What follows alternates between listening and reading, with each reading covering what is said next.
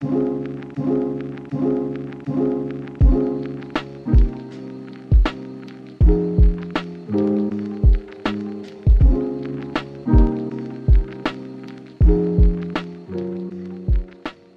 What's up, y'all, and welcome back to another episode of the Resilient Body Podcast. I'm your host, Dr. Arneka, the not so typical chiropractor, and today we're talking about three things to work on if you have a shoulder impingement.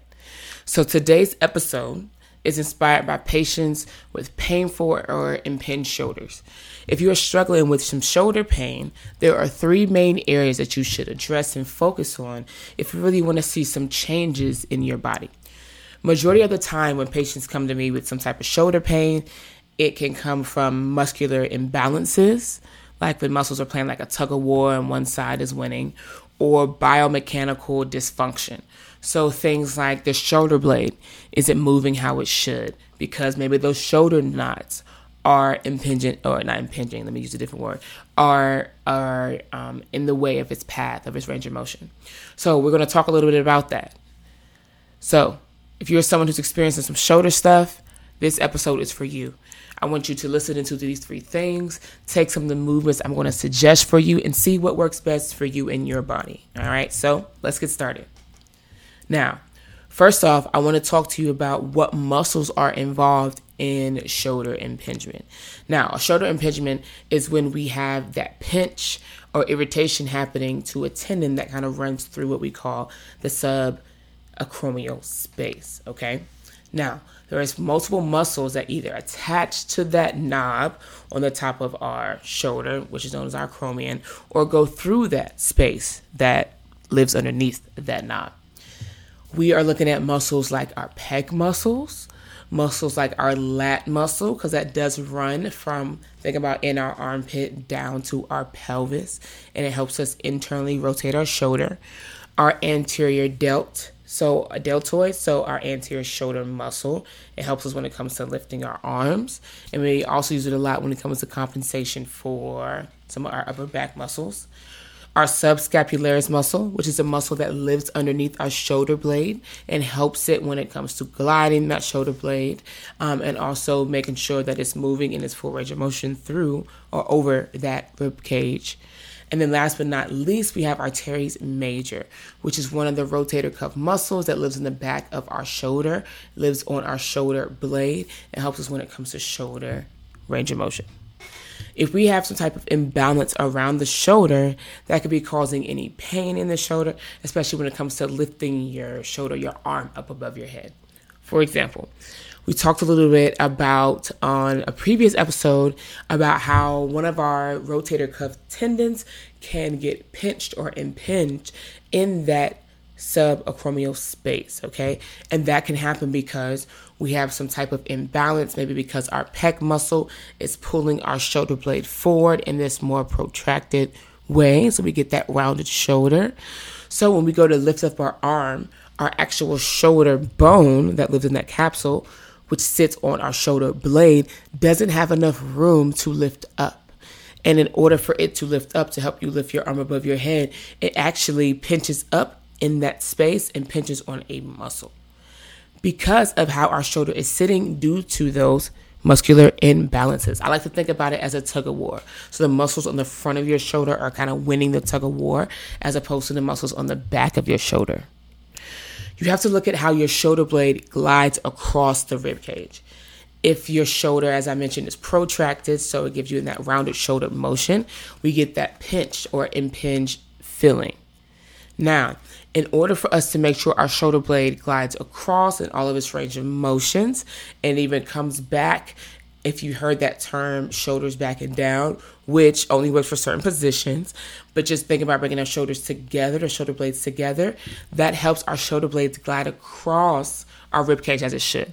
The only way that that's going to happen is that our rib cage needs to be able to expand in all directions. Think about a 360 degree breath as it should, okay? And the only way that that's going to work is from your diaphragm. I know that breathing exercises are not the sexiest, and I'm definitely going to drop one in the episode notes on a exercise that can help you when it comes to working on your diaphragm. But you need to have a functional diaphragm and be able to expand in all directions, so forward and backwards and lateral, so out to the sides, in order to make sure your rib cage is expanding as it should, helping those muscles in between each one of our ribs contract and relax as it should, so that that shoulder blade can move across that rib cage. And some of those muscles that we mentioned earlier are going to be muscles that are going to take part in that process. All right. Now, that's a perfect transition. I hope I didn't nerd out too much, but a perfect transition. So let's talking about the three things that you're going to work on if you are having some shoulder impingement. Okay. So let's keep rolling on us talking about the shoulder blade and how that is affected um, by the rib cage. So if our rib cage is expanding, as we mentioned before, our shoulder blade isn't going to glide as it should right? So you need to work on your breath. Working on your breathing, making sure you're breathing from your diaphragm is going to help you work on what we call rib cage mobility. Now, when people think the rib cage, they only think bone, but there are muscles that live in between those bones. And our rib cage moves in a bucket handle movement when we are breathing in inhaling and also breathing out. So we need to make sure that our diaphragm is doing what it's supposed to do. So therefore the correct muscles can fire when it comes to your core and those primary breathing muscles that you need to use. So that muscles like our traps, muscles that affect or are attached to our shoulder blades, aren't trying to overwork and be overactive to help the diaphragm out. So we need to make sure that we're working on breathing and making sure that we're working on rib cage mobility which also includes working on that thoracic spine or that upper back. All right. Now, let's move on to the second thing you need to work on if you are having some shoulder impingement. Second thing, we're going to go ahead and talk about the actual shoulder blade, aka scapula. So, being able to control your shoulder blade in different positions and be able to have shoulder stability it's going to be super important to help out with like your trap, your pelt, your pecs, your deltoid, those shoulder muscles we talked about. Make sure that they're not compensating and joining the party too much. All right, you would be so much stronger or in a better control of your body if you learn how to stabilize your shoulder blade and how to help your scapula when it comes to how it should glide across your rib cage, how it should help support you when you're lifting things over your head, or just how it supposed supports you when you're carrying heavy shit. Shoulder blade control, scapular control. Um, that is something that is really important and that you can work on if you're someone who's experiencing any type of impingement or pain in your shoulder. Try that out. That's one of my go-to things. Is I always want to check someone's shoulder blade and see how it's moving if they enter our office and have some type of shoulder impingement or anterior pain in their shoulder. Now, last but certainly like not least, you want to work on your pec muscle. Your pec muscle attaches from this bone in the center of your chest, which is known as our manubrium, you know, our sternum, and goes up into our shoulder, specifically close to that knob that you feel on the top of your shoulder. It also internally rotates our shoulder and brings us more into that rounded shoulder, rounded back position. Okay. If you are someone, especially who works from desks, a lot, then you are someone who maybe needs to work on your pec muscle and releasing that pec muscle more frequently, sometimes even daily. A lot more protracted or rounded shoulders could be coming from that pec tension that you've created. And the best way to do that is like I tell people, we got to open up the front and activate the back.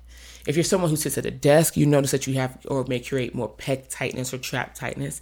And then if you're someone who likes to lift weights on top of that, you do a lot of upper body things, you may notice that you have a little bit more pec tightness as well.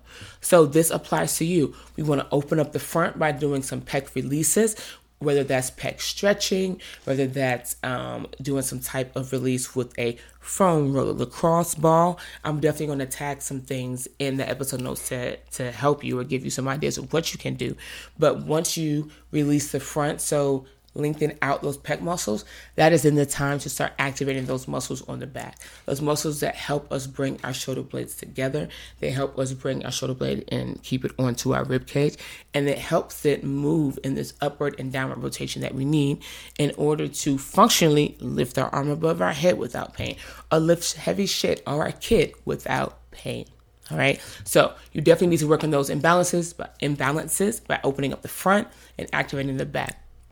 So, just to recap, those three things you want to work on if you are having a shoulder impingement. One is rib cage mobility, and that includes a lot of, you know, breath work. All right. Shoulder blade control. Now, I also want to add in there that, that can include just being more aware of how your shoulder blade moves and where it actually sits for majority of the day um, feeling what it feels like in every direction in its range of motion, and just learning how to control it and when to stabilize it and what to do in that predicament is going to be super important. So, shoulder blade control is the second thing. And last but not least, your pec muscles and working on lengthening out those bad boys. I tag some movements down at the bottom, things to work on those pecs, things to work on those muscles in between our shoulder blades to help them get better positioning, and also some things that help you feel like what it feels like to be in a protracted, and retracted uh, position when it comes to your shoulder blade. And of course, some breathing in there with a um, external like uh, cue by using like a band, so you can actually feel if you are moving your diaphragm as you should if you actually are expanding that rib cage laterally or out to the side. So just make sure that you're working on your rib cage mobility, all right? As always, my goal is help you move better, feel better, and be resilient. I hope you found this episode super valuable, and I holler at you all on the next one.